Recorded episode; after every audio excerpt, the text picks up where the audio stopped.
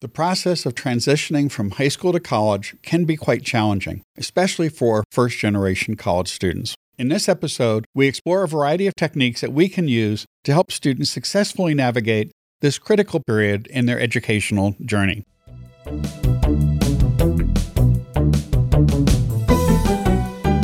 Thanks for joining us for Tea for Teaching, an informal discussion of innovative and effective practices in teaching and learning. This podcast series is hosted by John Kane, an economist, and Rebecca Mushtare, a graphic designer. Together, we run the Center for Excellence in Learning and Teaching at the State University of New York at Oswego.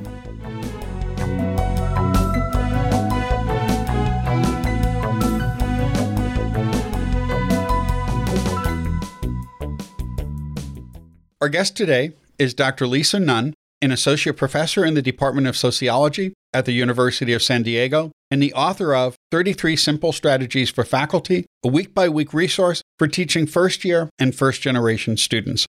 Welcome, Lisa. Thank you. It's great to be here. We're grateful to have you. Today's teas are I'm drinking orange spice. Yum. I'm drinking ginger peach black tea. I'm really boring and drinking afternoon tea again. We've invited you here to discuss your book, 33 Simple Strategies for Faculty. Could you tell us a bit about the research project that you engaged in that inspired this book? Yes. The bigger project that this book came out of is actually a project on sense of belonging among college students.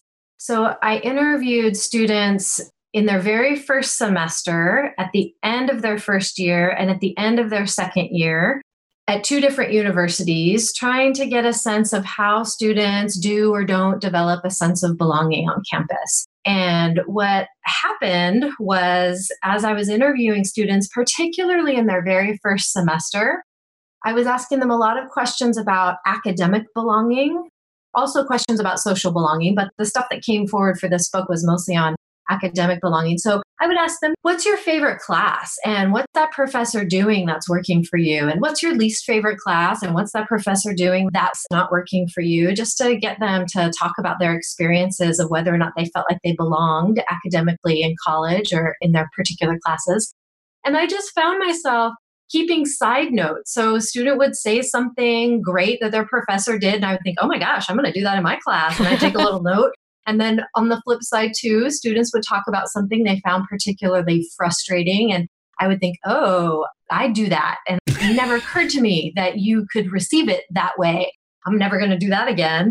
So I had this kind of running list of do's and don'ts. And I started to share them with other faculty on my own campus. And it slowly developed into this idea of every single week we could be doing just one or two targeted things that might really make a big difference at that moment in their transition to college. In general, I think it's probably a good strategy to talk to our students more and get that type of feedback. So I'm glad you did this, and I enjoyed reading the book. Thank you. A good deal of focus in the book is actually focused on the student voices so that when you talk about a strategy, you give some examples of students. That's a little different than most books on teaching and learning. Could you talk a little bit about why you adopted that strategy? It's partly from the way that these strategies came out of a different research project, not entirely different, I guess, but it's a qualitative study where student voices are the data. So, to show my evidence for why I was recommending this strategy or that strategy, it just made sense to include the data itself from students. But also, I really wanted to give faculty a little glimpse into what it feels like to be going through the things that first year students are going through, and particularly first gen students, just to hear in their own words what the world looks like and feels like for them in the classroom. I think sometimes as faculty, you might have been in that position at one point in time, but perhaps it was a while ago, right? It was a while ago. and many of us were not first gen students. Yes. And I really think, even in my own teaching, even though I might have first year students and I know they're in their very first semester, in my mind, I think, oh, but they just figure it all out. By the time they're sophomores and juniors and seniors, they've got it all worked out. And you forget how painful and how critical some of these ups and downs and transitional moments are in that first semester. And the ones that survive to the time they get to be juniors and seniors are ones who have figured it all out. But there's a lot of people who get lost along the way. Exactly right. You focus both, as you noted, on first generation and first year students. In what ways are their interests and needs similar and different from those of other students? The transition to college is a real challenge for most students. And first gen students tend to have particular challenges, but all students are getting the hang of it.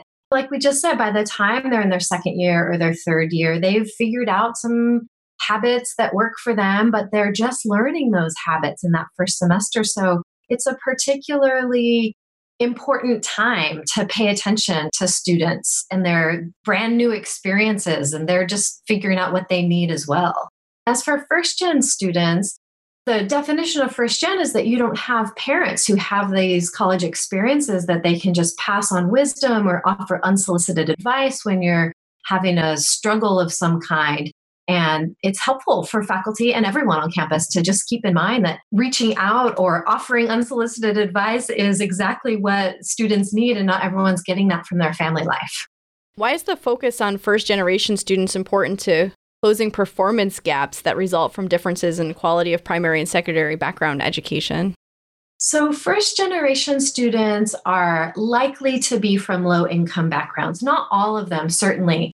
But this is the way economics works in the United States. If you have a college degree, you have stronger earning power. So, if your parents have college degrees, you're less likely to be in a low income neighborhood. And low income neighborhoods tend to have mediocre at best K through 12 public education. So if you went to your neighborhood school, you are just much less likely to have been prepared for college as well as your college classmates who went to some very excellent public schools or even private schools. So first gen students and low income in general students tend to come in the college doors plenty smart to handle the work and very eager and motivated to be successful but they just may not have had that high quality content in their physics class or their english composition class and it's about content and it's also about study skills they may not have been practicing the same kind of learning and studying and homework habits that have been really instilled in students in higher quality, more academically rigorous schools. What types of strategies can instructors use to help students who haven't been exposed to these more effective study strategies or who have weaker backgrounds in certain areas? There are several. And again, many of these are the kinds of comments that students in interviews told me that their favorite professors were doing, and that I realized many of them that I don't do. And one is to offer a study guide. I used to think that giving a study guide for the midterms and the final to my students meant that I was doing their thinking for them because I try very hard on my syllabus to have weekly headings that summarize the issue at hand. And on my lecture slides, I have definitions of key concepts. Key concepts are in the headings of the lecture slides. I mean, I really try to signpost it. And I just didn't realize that a lot of first gen students don't have the habit. They have never developed this skill, have never had to, based on the kind of high school experiences they had, develop the skill of sifting through mountains of information and figuring out what is the most important stuff to really focus on for an exam. So not offering a study guide only exacerbated this difference between students in my class who had excellent K through 12 educations and those who didn't have such an excellent K through 12 education because they already knew how to do this. And it's a skill that you cultivate. And so I have now committed to helping cultivate that skill. I offer a study guide for the first midterm, and then we work together to learn how to create such a study guide as the future midterms move on. And by the final, they're on their own. Okay, so that's one study guides. Also, one of my favorite strategies from this book is the mini midterm. It's often week six, week seven, maybe even week eight of the semester before they get real feedback on their work after the first midterm has been given. And it takes a little while for us to grade the midterms and give them back. And it's only then, this very late moment in the semester, when students realize that they got a D or an F or maybe even a C can be heartbreaking. And they just are learning or discovering in that moment that their study habits aren't quite up to snuff. And if we give them a teeny tiny, right? Mine is two questions, but it's a two question version of the real midterm. and I give it the end of week two or the beginning of week three, and I grade it as fast as I can so that they can figure out first what my test style is like, what my grading expectations are, and also whether or not they are taking the right notes in class or thinking about the concepts in the right way to do well. So I very explicitly have this conversation about why we have the mini midterm, and that has been a game changer for my classes. And then other ways to address some other strategies in the book about addressing this difference in levels of preparation is students tell me that they really appreciate it when their professor, like calculus professor, says, Calculus is hard. I know it's hard. Hang in there, right? This stuff is hard.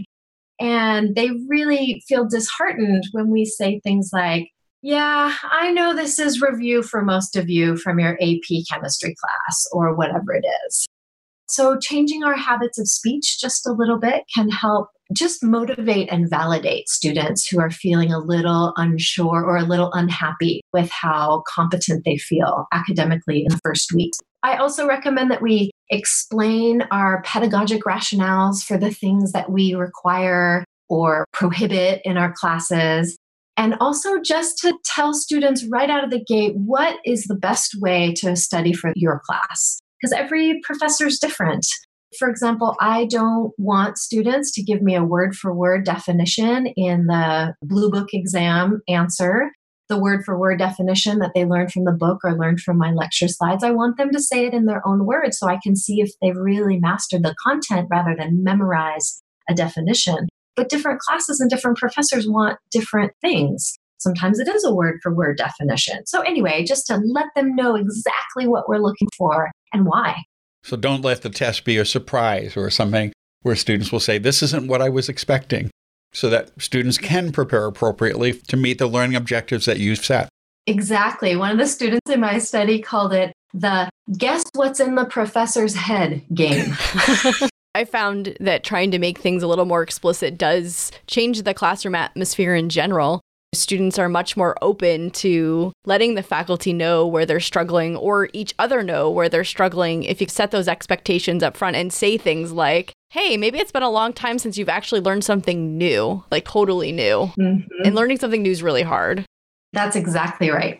And that strategy you suggested of letting students know that this is going to be difficult and it's going to be work and you're going to have to work through those things and that everyone has to when they're learning it. Also, perhaps might help build a growth mindset. And I think a number of your strategies may address that growth mindset concept.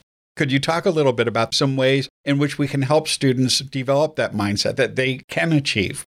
I think that the growth mindset is a helpful way to think about things, especially helping students understand that just because it's an intro class doesn't mean it's easy. You're learning a whole new discipline, a whole new way of thinking about the world, perhaps. And it might be an intro class, but it's a little bit like learning how to play guitar or learning how to dribble a soccer ball. And it takes a lot of practice and a lot of mistakes and kind of falling flat in order to get the hang of this brand new thing. And students often have this misconception that just because it's a 100 level class and introduction is in the title, that it's somehow going to be easy for them. And then they're frustrated and confused when it's not so easy. Just having that in our minds and in the way that we communicate what's going on in the class can help. But also thinking about failure as this phrase failing forward, growing and learning based on our failures rather than seeing failure as evidence that we aren't cut out for this kind of work. And some of that, again, I think is just faculty holding that idea in our head so that when we're just communicating in everyday ways with students, that comes out this idea that, yeah, a mistake is great. That tells you where you need to focus some energy for next time.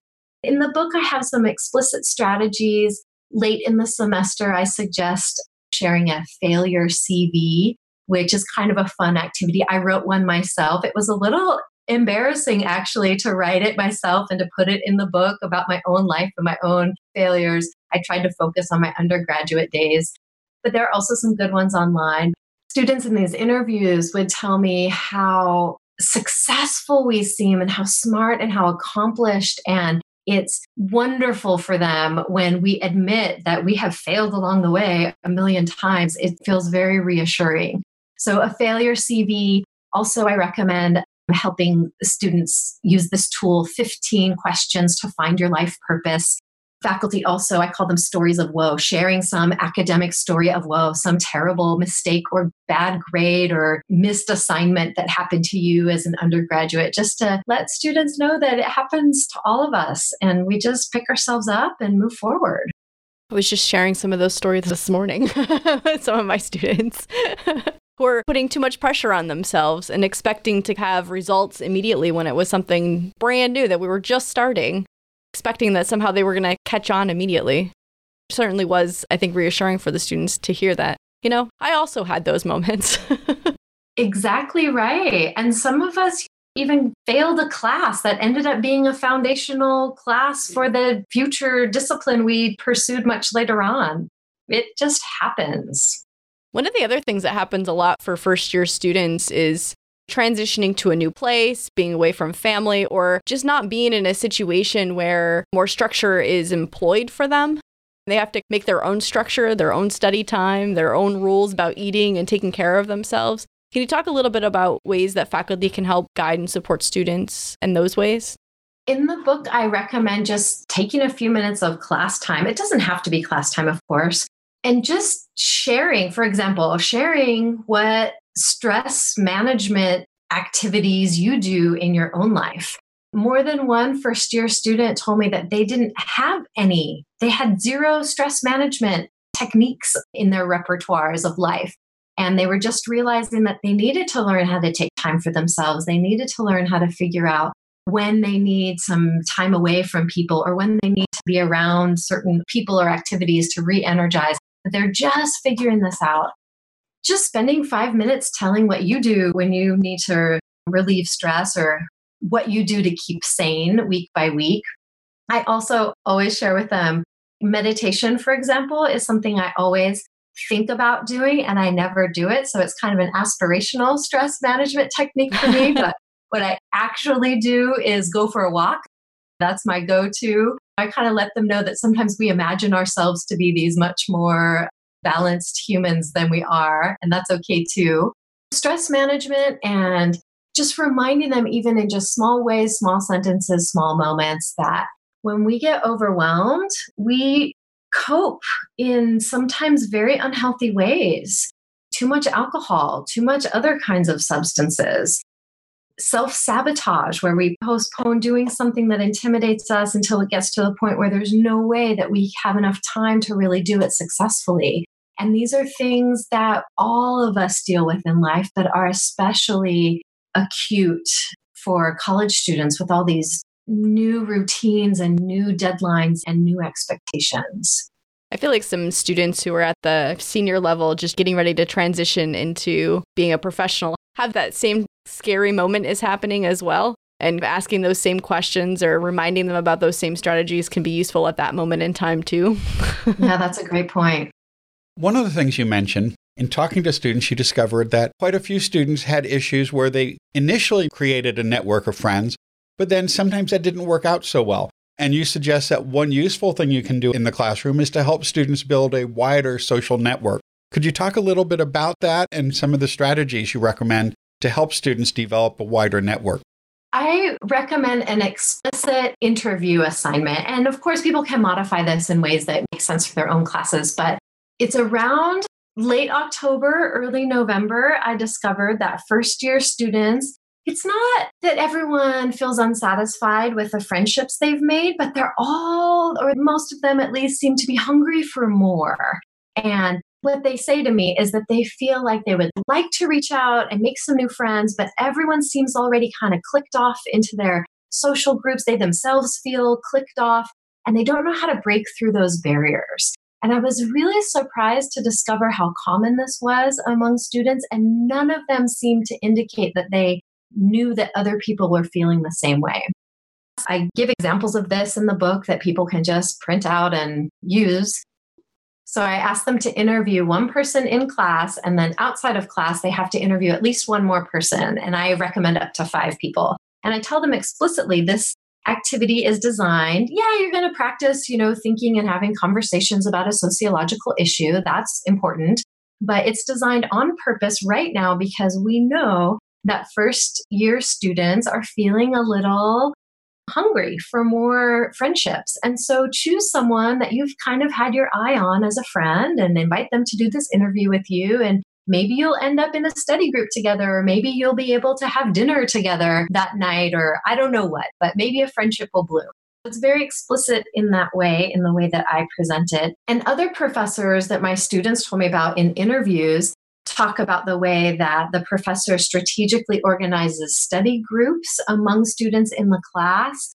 If you're an early morning study person, go to the back corner of the room. If you're a late night study person, go to this front corner of the room, mix and mingle, exchange phone numbers, and kind of coordinating for students this ability to network in a way that they might be too shy to do on their own.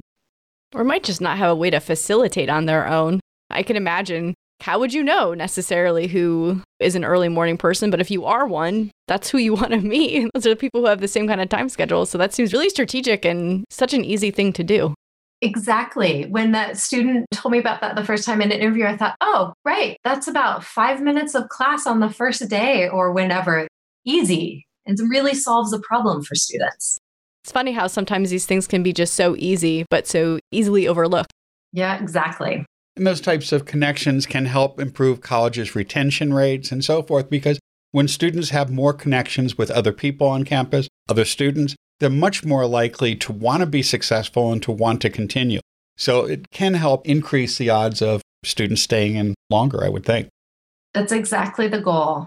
I think about all of this as connected to belonging. How do we let all the members of our community know that they belong here, they're valued here, we want them here, and their success matters to us. One of the topics related to that academic belonging that you mentioned at the beginning of our interview that I think about a lot is how to connect first year students to potential mentors and how to get them connected to role models or people besides just their peer group because they don't necessarily have an adult on campus that they look up to or can go to for things. How do you help facilitate students finding those connections? Some campuses like my own have structures for first year students. I teach a class that is entirely comprised of first year students. I am their academic advisor until they declare a major. So some institutions have tried to structure this. Even that, there are students who don't quite gravitate toward that advisor relationship. And the strategies that I recommend in the book are very interpersonal. One of the strategies is just this week, pick five students to reach out to. Maybe it's to send a short email, or maybe it's to approach them before or after class and just say hi and make it clear that you know who they are and they're on your radar. I also recommend when you talk about your office hours, or first of all, to talk about your office hours and to tell students what they might expect in there, but to also personally invite students when you're chatting with them, or if you have a moment before class, just kind of wander the aisles of the desk and say hi to people and make it a habit to just invite students to come and see you in office hour to talk more about something or to get to know each other better. All of this is connected to not just being available, but being perceived as available to students.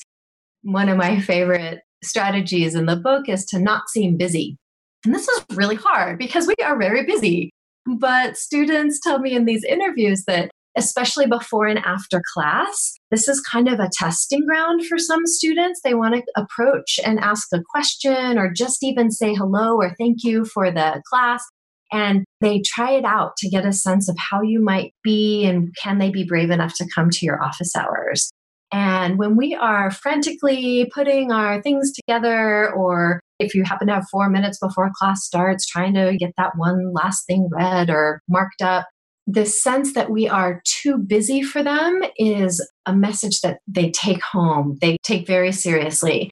If you can just linger and just not be doing anything, it just seem calm and available to be approached with a question, even just for those three minutes right before class starts, it makes a big difference for students feeling like they can approach us. And I also recommend holding one of your office hours just before or just after your first year class so that you can tell students, I'm right here. Walk with me to my office if you want. I've got office hour right now at the end of class. Let's continue this conversation.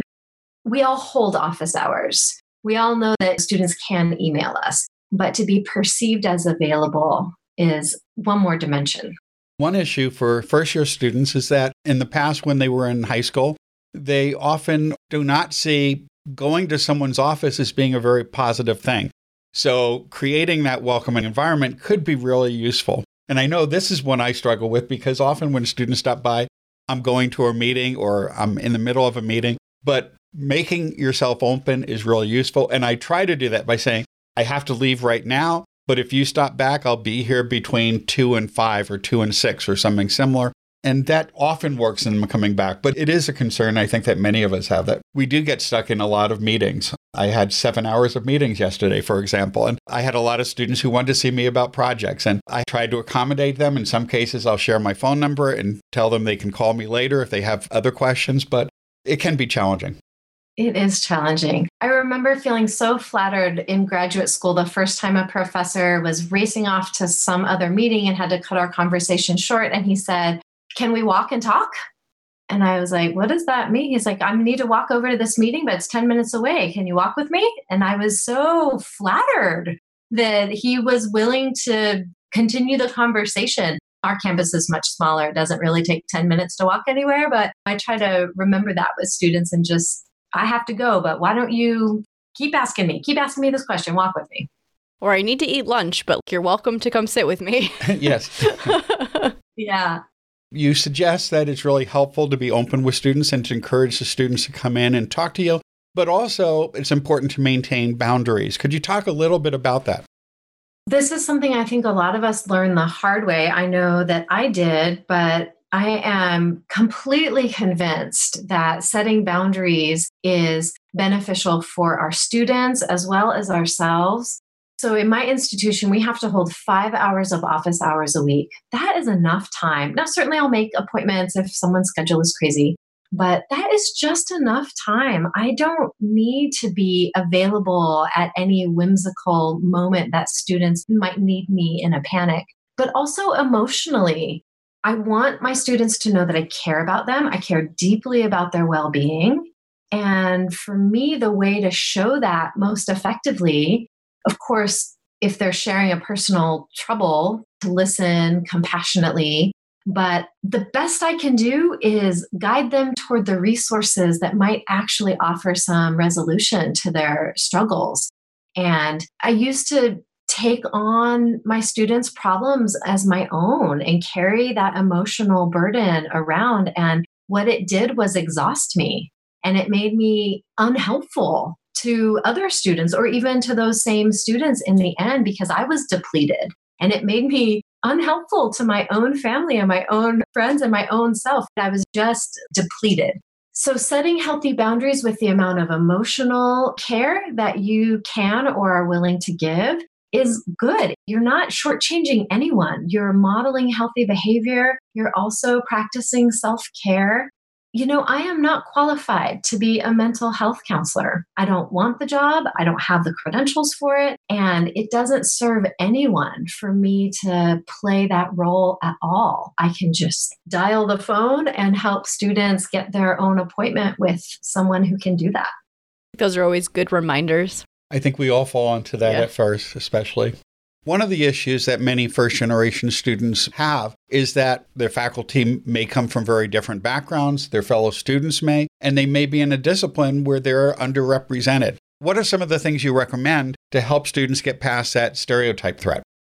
One is to simply add images of scholars and researchers that you're talking about or reading about in your class just add images to your lecture slides. Students may not be able to recognize from the name of the author what this person's background might be, or whether or not it's a person who looks like me, for example. And it's really helpful. So I'm in sociology, and this is relatively easy for me. My syllabus is full of scholars of color and women scholars and people who present their gender in non traditional ways. And so an image is a really powerful tool to just show off the diversity in our field.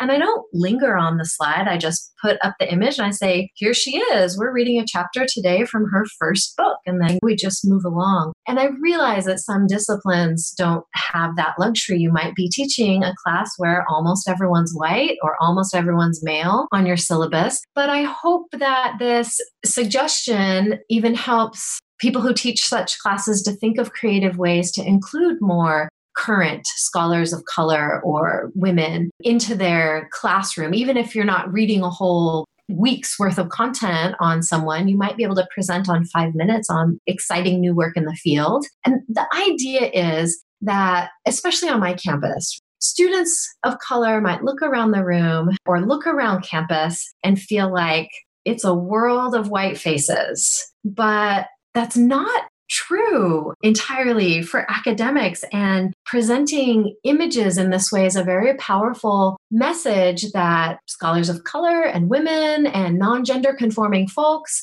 have a routine everyday place in the academic world. Here they are. Even if you, when you look around this classroom, it may not seem that way. So that's one. And the other strategies that I think that speak to issues like stereotype threat are again these small gestures that faculty can make to reach out to students. Just this five people that you might send a quick email to and just share your favorite TED talk or a great podcast that you just listened to or whatever it is. Just this idea that you're on my mind. I'm thinking of you even if I just got your name off my roster, it doesn't have to be some person that you actually have already established a connection with, but to really validate that student's presence in your class, in your department, on your campus, that they matter, that we see them. Those are really great suggestions. And again, things that are just super easy to implement that aren't time consuming. They just take a little time and thought. And if we have those five hours of office hours where students aren't actually showing up, you probably have time to do it. That's the idea. You're working on another book called College Belonging How First Year and First Generation Students Navigate Campus Life. What will be some of the differences in this new book? The current book is just a targeted, particularly for faculty, set of ideas and strategies to implement in our interactions with students. So the college belonging book isn't targeted that way at all, but it is about the same general issue of sense of belonging for our students. As you mentioned earlier, John, sense of belonging is associated with all kinds of positive outcomes for students better persistence rates, better graduation rates, better overall well being. And the college belonging book is more about articulating some of the issues and dynamics around developing a sense of belonging. First, this idea that students experience academic belonging separately from social belonging, even though they're interrelated and overlap a bit. The scholarship on belonging really tends to focus on social belonging, and there's a lot less out there on what academic belonging is and how students navigate through it and also thinking about the institutional structures at each of the two campuses in my study that really foster and promote maybe social belonging over academic belonging or vice versa. Yeah, it's a bigger study about belonging and what the institutional features are and the particular obstacles or kind of wide open, straightforward pathways that students experience there are real differences for first gen students compared to continuing generation students. So, exploring all of those differences. Well, that sounds really exciting. I think it is. Yeah. sounds super interesting. It does. So, we always wrap up by asking, what's next? So, that's it's coming. What's next? This bigger book. It's not written yet. So, what's coming is the next book on the larger dynamics of sense of belonging at college. And where this book, 33 Simple Strategies, is targeted for faculty interactions with students, the college belonging book will have recommendations for institutions. That's great. I have no idea what's going to be next next after that. So, that's as good as I can get you. Writing a book is plenty. Thank you. It feels like it. Yeah. And that's not going to take any time or anything. So I'm just going to whip that out this weekend. Yeah. we'll check back next week yeah. to see. Good, good. An update. send you a draft. Thank you for joining us. This was really interesting. Yeah. I can't wait to see your next book and also to try some of the things that were in the book we just talked about today. Thank you so much. I'm glad that these ideas are useful. Well, thank you. This was really great.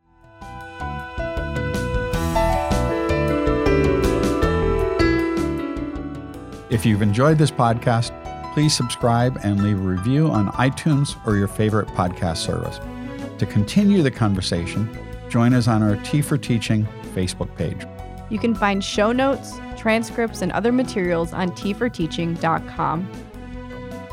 Music by Michael Gary Brewer. Editing assistance provided by Kim Fisher, Chris Wallace, Kelly Knight, Joseph Bandrew, Jacob Alvison, Brittany Jones, and Gabriella Perez.